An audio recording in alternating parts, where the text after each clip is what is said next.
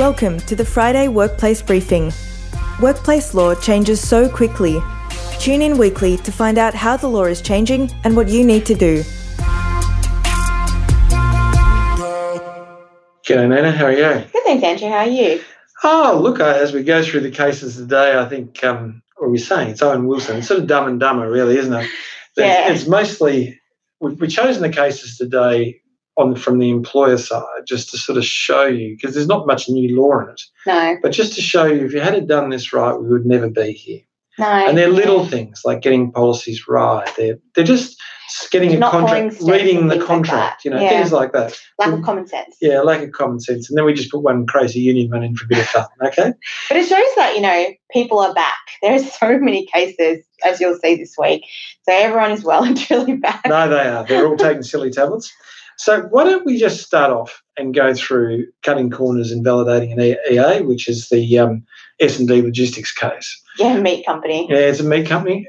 Very common, can I say, in closely held family enterprises that there's a, a level of complacency around the law, particularly around statutory obligations of, you know, 21 days from the date of your notice of intended bargaining through to when you can actually take something to a vote. And when you put it to a vote, you must provide people with the relevant documents for the vote and explain them for, within a seven day period. Then you vote. But the weird thing is, in this Not case, this case. they actually, but like to an extent, they were following the rules. And then uh, towards the end, so then they're like, yeah, nah, we're not doing that anymore. Yeah, because it was all done in one day, the, the voting part, wasn't it? Yeah, so they had properly bargained with the union and everything. They properly gave the materials and explained the differences, but then gave all employees one day notice and that the, the vote was going the next day, which, as we know, is a breach of the access period because you need seven clear days from letting them know. So look, can I just remind you, when you give access in the access period, make sure if it's underpinned by an award, you make the award available. And when you're identifying the differences from the time before and the meaning of clauses, do it in a table, which is Mm. documentary, Yeah. which you can attach to your affidavit. If you don't do that, and you've got a union on the other side, you're going to be challenged about the validity if they didn't get their own way on the vote. Yeah, and it was a costly mistake because they, I think they they they paid the employees a thousand dollar bonus for voting it up and all this other stuff. But now it's been invalidated and they'll have to do it again. Good luck to them. All right, so next case as I go through, because we've got a lot on today, Yeah. is CFMEU and the Fair Work Ombudsman. I find this one really funny because the CFMEU, in their typical behaviour, rocked up to a site with the proper permits but refused to do a site induction Sign in. Yeah, she even sign in. I don't know why they refused it. And then ignored safety directions and went into a restricted area and climbed up a, a mobile plan, I think, Yeah. like that. And so the Fair Work Ombudsman brought a case against them because they'd breached work health and safety directions and had hindered the operation of the business. And look, the bottom line is at the end of it, the court said, look, you did breach safety things, and that's never acceptable, even Yeah. though your policies and procedures. But as to escorting them or not escorting, all these sort of issues, It was a technicality. technicality. But what it comes down to is when someone comes onto your site, as a matter of safety, they must sign in so a person is known to be on the site. and be inducted for the Yeah, site. and be inducted. A person refused to do that, you're allowed to refuse it. Mm. But you must have a process which is for everyone, including union delegates, when Yeah. they, uh, union organisers when they come on site. And there must be a part that says, union organisers, these are your obligations. Now, remember, if you use the word escort, that's fine, but when they're carrying on conversations with people, you need to make sure that, that escort, escorting doesn't mean that you've got your ear right next to them. yeah. So I want you to think it through, but this is a case where they lost on the escorting part of it. Yeah, because it said accompanied, and they were watching the union delegate do everything. So they're like, that satisfies that definition. Yeah. It's not escorting, which is what they intended to do, but they didn't put into the policy. So remember, someone comes onto your site, they sign in. Why do they sign? Because we know they're there. Without that, we're unaware of who's present on our side at a particular time. Secondly, they are inducted. Third, your document says that they will be escorted to the relevant areas and are not to proceed into any hazardous area Mm. Without, you know, without appropriate risk Yeah. assessment. And you've got to do it right. And then you didn't have a case which empowered the union. You had a case that empowered you. yeah, exactly. So big difference. Okay. This is a workers' comp case, one. our next case coming up, which is money. What happened is the employee in this case witnessed a terrible incident. They developed post traumatic stress disorder. Very common in post traumatic stress disorder to start developing things which are called overvalued ideas, where you start being particularly worried about things. You have terrible nightmares, they seem very real. And at times they'll drift into a psychotic episode where they lose reality. And that's usually because PTSD is underwritten by depression that occurs.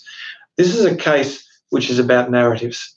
This is a person who suffered something that was terrible, yeah, so they witnessed someone in a worksafe incident and they thought they had passed away. They thought they'd passed away. They developed PTSD, nobody doubted that. Then they developed these psychotic episodes, and the employer, rather than sitting back and thinking carefully about and getting some good advice about what this could be, then relied on saying, well, schizophrenia is, we think they've got schizophrenia. Schizophrenia is unrelated to this issue. That's actually not true. Prodromal stages of schizophrenia are commonly triggered by serious events in any event. But here, the correct diagnosis was depression, and so the claim is a valid claim and was supported. But why would you do that to someone who's been injured? The point of this story is this is so dumb because, yeah. you know, if Nina had been injured in the accident, whether it was physical or emotionally, my first interest is Nina. My second thing is, well, look, what is it that we do to assist her? And part of that will be gaining an accurate diagnosis to assist her. I'll not be trying to say, oh, no, she's already got schizophrenia, because they had no evidence of past schizophrenia. This was a leap of faith to avoid yeah. pain. It's just done. And it's just cost them more in the long Again, term. So cutting said, corners never works. Yep. So let's go on to the next one. Ashburner, Mary's Rugby League Club. Oh, this is just stupid. Like this was actually stupid behaviour. This is well, this from everyone was stupid behaviour. This is the one with the vaccine, right? Yep. Oh no no no no no no no no no I'm no no ahead of time. no no you're getting way ahead of the really the really stupid. Now this is the one where a guy formed a relationship with a woman internally in the business as a result of that. No no no no. This is the vaccine one. Yes. Yeah. This yeah. No. Is, oh wait, we skipped no, no. Marys. I'm so confused. Oh, it's we switched them around. You switched them around. I can't believe you. Laura. I was like, this is definitely vaccine. Okay, well, this one is they had information that there might be COVID vaccine shut down for the Department of Education in New South Wales. And so they decided to tell their employees that you better get vaccinated and have two COVID That's vaccinations. Yeah, otherwise police would come and get you. That's, right. That's what they said. And they had no confirmation it was happening. And they just basically, this one employee who wasn't going to get vaccinated got quite distressed by the threats and filed a workers' comp claim, yeah. which was very fair in this case. Rejected on first instance, but accepted oh, on the oh, second crazy. one through. But once again, why would you do so? I mean, there's a whole department saying, "Look, I know they're in fear and, I, and things are going wrong, and they're trying to trying to leverage people into getting vaccination because it was a requirement of government, both state and federal." But there's but, a way to do it. Yeah, well, I think the answer is called consultation. Yeah. And there was no consultation. No, there was a series coercion. of yeah, a series of increasingly coercive directions which were tainted by untruth at the end of it. So, one, I didn't know that case was coming now, but we managed to get through. Do you know? So, so we're back into it. We're back in the saddle. Now we're back into we're the back in the saddle. Let's have the next one and just see what it is. yeah, there. Uh, here we are. It's Ashburn. Yeah, this is so This is this is a sort of weird case, isn't it? It's a you know an employee in a club form a guy forms a a friendship with a woman in the club. She discloses things which are of uh, intimate nature. Yeah, and that she'd been sexually harassed by one of the other managers. And, and he used that against her. Yeah, then he falls out with her a bit and then calls her terrible names and uses the private information he obtained to harass and harm her. Yeah, he said to someone, and it, I was so shocked I like when I read get, it. I love the high dudgeon. No, but and he said he literally said to someone else, "Why don't you get molested like her?" Like how could you possibly say that in the workplace and think it's okay? He didn't go well. What he did argue is this, and that is look, he had no knowledge of the policies and stuff around it. And the Fair Work Commissioner said, well, I didn't quite say, if you're that dumb, I can't believe it, because you knew what you were doing was wrong. Anybody would know what they were doing is wrong. But it's a good point, again, that there are cases when the failure to provide appropriate policy training, like working at heights and things, can be a really big issue because people haven't been appropriately trained. So, policy training and proof of training and competency is critical. But when there's been fundamental breaches like of obvious, obvious behaviours, yeah. the policy is not going to rule the day. One of the other things is these cases come through with some interesting stuff. The court was, or the tribunal was critical of the fact to failure, failure to properly particularise allegations. Yeah, so it was around procedural fairness. Yeah. Yeah. why they lost. Yeah. So I just want you to remember when you're out there, that was a valid reason, no doubt about it. But did it end up the end of the case? Did they lose on fairness because the Yeah. procedural fairness? So it was won? valid reason, but it was harsh because Yeah. there was a lack of procedural fairness. Remember, they terminated him for breaching sexual harassment and the policy, which is quite serious allegations.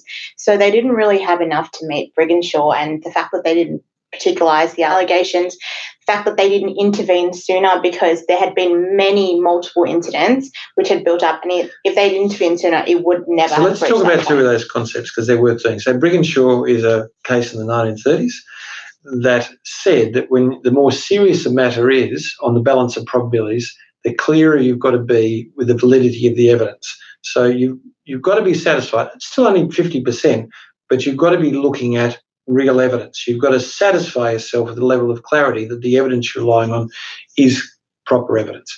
And as Nina says in this case, not quite there.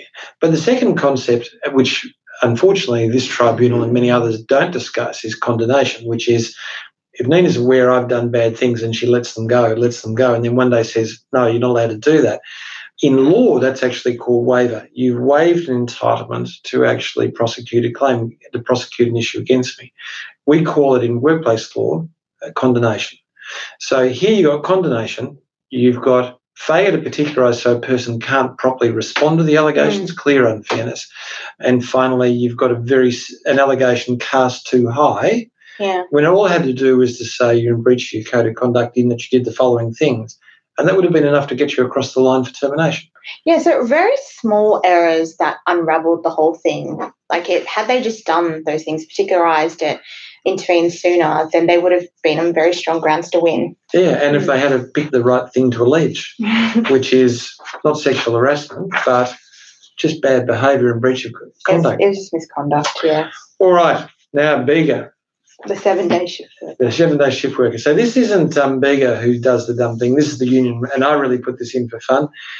One of the things that most employers don't do often enough is go back and then read their award. Most, I think, like majority. And I, that's sort of not giving you a whack. I mean, it's pretty hard to dig through and actually work out what is in an award just for payroll in a day to day, let alone on how you manage and structure a workplace. But an allegation was brought by the union in this case that said, look, it's a seven day roster when the person only worked Friday, Saturday, and Sunday, which was clearly a fixed roster, not a seven day roster because it wasn't a roster that, that went through the seven days. You'll be stunned to find out that the although there is some old law that sits around this that makes it a little bit more complex than it really seems, common sense, by looking at that for the union, I'm not saying unions have common sense, would have said, gee, we're on shaky ground on this. If we lose this, we're going to look like idiots. yeah. Well, that's the story of this case. The union look like idiots, and it's not a seven day roster. Okay? No. It was it's so silly. They shouldn't have brought it. Okay, Felchin. Next case, strong room technology. We've got, we've got so many cases to go through today. I think this is the last one though. Is it? Oh, yeah, it is. But then we get on the main topic. But this one was also a silly case. So he was a director trying to claim he was an employee and entitled to heaps of things. And he was like, I receive pay slips. My title is executive director and I do all these jobs. But then he provided no evidence of any of it. And his contract made it clear he was only director. Yeah. So look, this comes back to personnel and Jamsek and the High Court. Can I just say those cases are good law, which says, and the High Court at the moment is a, a relatively black letter lawyers. They're not too interested in policy. And what they've said is, look, the way you determine what a person does is to look at people's mutual intention at the time of entering into a contract. Now, that is the law for every form of contract that exists throughout law, okay, that you look at the time that you enter into it. So, no surprises there. Very different than what used to be done before, which is to say, well, you, you look at a bundle of circumstances that sit around that contract after it has been executed, determine what is the contract. Now, that's clearly a nonsense analysis, and it's one that's been driven by unions and left leaning judges for a long time that say, look, if you don't do it that way, you're going to end up with a sham. Okay? So, what the High Court said is there are two circumstances when you can look beyond the original contract. One, when you have objective evidence of a sham, and the second is where the contract is significantly ambiguous, and therefore to determine what are the terms, you need to look at conduct. Again, they are matters which are recognised in all areas of law. So this is really applying a uniforming principle across workplace that exists in all law. Unfortunately, our federal government wish to go back and change that to the old bundle of rights argument, and so it's likely later in the year the Fair Work Act will be amended to try and circumvent the High Court decisions, which will be a great pity and hopefully won't succeed. But in this case, this is a director's contract. Remember, titles in a contract don't matter unless the contract says they matter. Yeah. They're really words of explanation. They're not operative terms in themselves. Yeah. Does that make sense? So if I say remuneration and then I talk to you about leave underneath, the remuneration doesn't mean anything. It's just a title. What comes underneath are the operational terms of the agreement. Yeah. The other part, which people don't use when there is some complexity, is they fail to go to what's called the background or the recitals to the agreement, which should set out the evidence that demonstrates the role the person has and why, if there's any risk. Didn't happen in this case. So all you had was the clear words of the contract, which, can I say, when you read it, are uncomplicated, direct, and enforceable. And so that's what the court held. Can you see from what we've done, correct policy, correct contract, reading an award correctly? There's a whole lot of really simple stuff we dealt with today, which requires 10 to 15 minutes of considered thought and Yeah. strategically in the setting up of processes to look carefully at what is the nature of the risk, both in safety and in people risk, and create contracts and policies that cover those risks. Stops unions at the door, Mm. stops people saying that they're an employee when they're a contractor, does all those things. It just requires reflection, structure, and then enforcement of structure. Yeah. It's pretty straightforward. All right. Well, look, go to the main topic. main topic, and we don't have a lot of time in the main topic, and it is in some ways quite short, but it is fascinating. It's a really interesting matter. So, in short, starting off with France and then spreading through most of Europe and in other parts of the world, now in places like Kenya as well, there is this recognition that some pre COVID, but certainly post COVID and the change in technology and remote working has placed a permeable barrier between work and non work. And so work keeps infiltrating Yeah. into the non And area. it's hard to switch off, basically. And that is in its nature a psychological hazard. Yeah. So what the Greens have done in the Parliament in Australia is push a, an amending piece of legislation which says, in simple terms, you may not contact a person outside of their normal working hours, No, it's, with it's- exceptions. No, no, it's not that you can't contact them, that an employee has the right to not have to look at that stuff during out of work hours. So you can. That's that's a weird they haven't Wow. clarified that. Yeah, that's where Like, you're it's- going to. it's It's where really you're going to land, though. Isn't Yeah. it? Where you're going to land is, I didn't ask for this, and you did it. Workplace right. You got to. You immediately at that stage going to have an, a general protections claim. Once you create this as a workplace right and entitlement, it's going to become a leverage point for litigation. So it's. Can I just say, look, we're lawyers. Nina and I will be communicating at seven thirty in the morning. We'll be communicating sometimes at nine or ten o'clock at night because you're on the other side needing stuff done by six o'clock the next morning. Nina's got some ways around this that she'll talk to you about. But can I just say, this is a dumb way of trying to fix a problem which can be fixed so many other ways, which is to say, the obvious way to fix this is to say to people and to actually put into legislation psychological hazards include speaking to people out of hours for matters which aren't relevant, aren't part of their normal course of employment. That would be unidentified psychological. And so people would reflect. But by putting arbitrary things saying don't, then you start getting people like Nina saying, well, I know how to get around this. And the way to get around this is a set off clause. Yeah, because what they've said is employees don't have to look at their emails in out of work hours unless there's an emergency or unless they get what's called an availability allowance, which they haven't specified how much, but they should be getting paid this extra amount to basically be on call. But like I was saying to Andrew before, it's a silly solution because most employers will just use an offset clause because the kinds of employees who would be working in out of hours would be paid well and truly above any award. Yeah. And so they'll just say, yep, your set of clause means that your overall salary includes all these things, and they'll just slip the allowance in there. It's not going to make any difference. Like, I understand the intention behind it, and it's to ensure that employees aren't negatively or adversely treated if they need time to themselves because you know there's examples where employers will basically verbally abuse them because they didn't respond or something because they were at a family event or whatever. So I can understand like the intention, but I don't think this is going to solve No, any problems. can I just say, for Australia, unfortunately, when Labor governments in become highly directionary in the nature of the way work is controlled, and there's some really good policy that sits behind it, but the problem is regulating human behaviour by putting 75 closed doors doesn't make a workplace work. New Zealand 15 years ago wrote beautiful corporation securities law where what they did was identified issues of risk Mm. and they legislated risk management in a process rather than saying don't, don't, don't, don't. Did it make it harder to prosecute? No, it didn't make it harder to prosecute. Were people more aware of the risk of what they were doing? Yes, they were. Was the legislation this thick compared to this thick?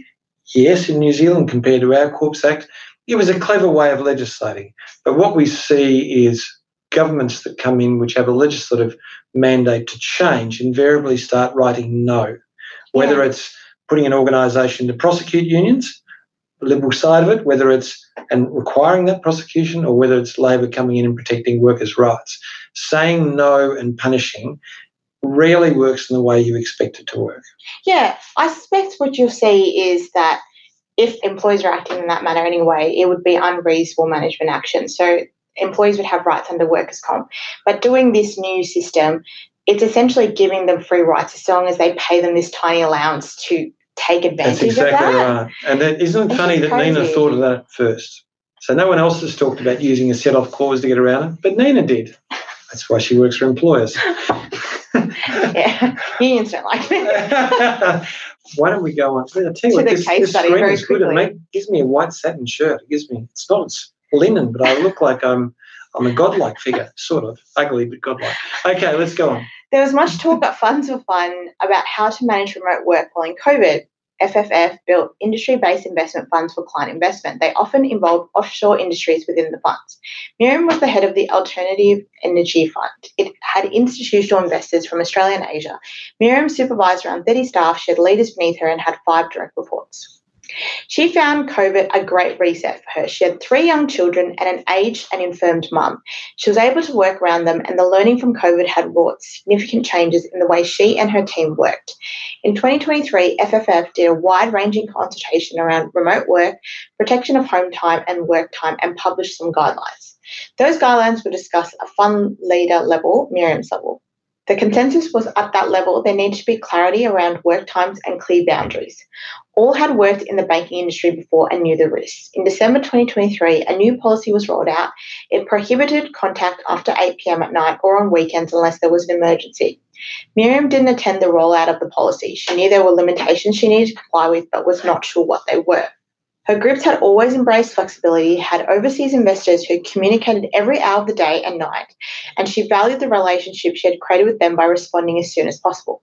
In January of 2024, Miriam launched a sub fund around wind generated power. There was a first round invitation to funding, and she and Dave, her offsider, worked all hours to secure the capital raising. Dave politely raised a few times that he was struggling with the midnight conferences and deadlines as he had a young family and a wife who was a medical resident and worked odd hours too.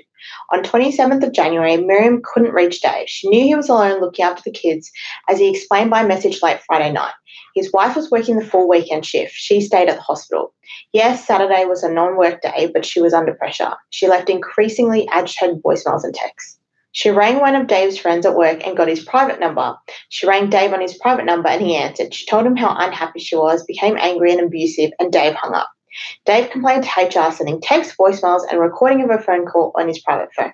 He was very distressed. His two year old daughter had been up all night in the ER with terrible colic. He had just got her to sleep when he received the call. He was worried about his child and had no sleep himself.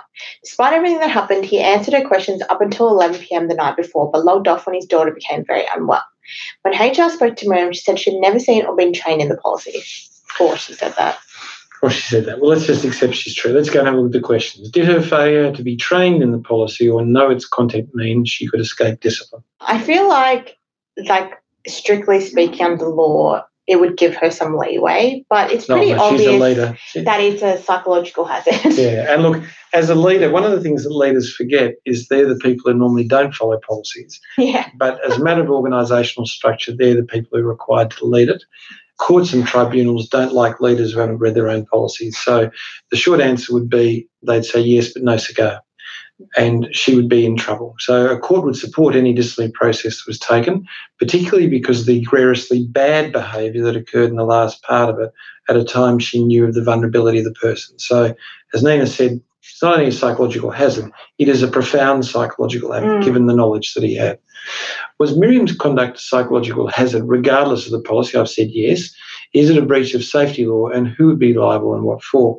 More of an interesting question because there's no doubt at all if Miriam is not inducted and trained, that's a breach of the safety system, section 21 in Victor, section Yeah, 21 so the organisation would be liable. Yeah, so the organisation would definitely be liable. But actually, Miriam's behaviour, particularly after codes and regs come in here, but if I looked at New South Wales, for instance, you'd be looking at category upper category two in New South Wales. You'd be looking at a risk of reckless endangerment here. I don't know if it would meet reckless endangerment. Well, it meets the criteria, but does it meet the business case for it? but it's it's only happened once. Well, it only has to happen once. No, but in order to be like indifferent, doesn't have to be like to meet the threshold No, no, of diff- indifferent as to the consequence of what they did. So, so the risk is there. She's aware of the risk. of serious So, injury. so let's start again. What, what is the test for reckless endangerment? It's subjective, objective. So the first thing is, was she objectively aware of a risk to the person? Yes. Okay. Subjectively, with the knowledge of that risk, was she careless about what she did? Did she not take into consideration the knowledge that she had? No, she didn't. Yeah, so she meets the criteria, and unfortunately, recklessness in safety law has two objective parts and one subjective part, which makes it really complex. So, the first thing is this a risk that posed serious risk of harm or injury? Yes, it was. Was that a risk she was aware of? Subjectively, mostly yes, because she knew A, she shouldn't be doing it. Hmm. When she went to get the private phone, she was put on notice of how inappropriate what it was. Yeah. And when then she's abusive to a person who knows she's he's at home alone with children, not knowing the illness part of it, Yeah. but has already told her several times, I can't do this, then you've got the criteria for reckless endangerment, but it's not big enough.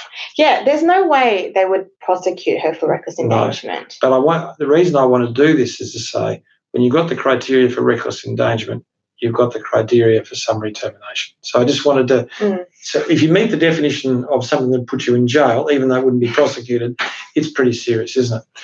Was her, that is Miriam's behaviour, breach of discrimination legislation, given she knew Dave's family responsibilities and that she knew he was at home alone with kids on Friday and Saturday because his wife's work obligations? Yeah, definitely. Okay, so caring responsibility. This, this is sort of direct discrimination. Yeah. She hasn't accommodated it at all. No.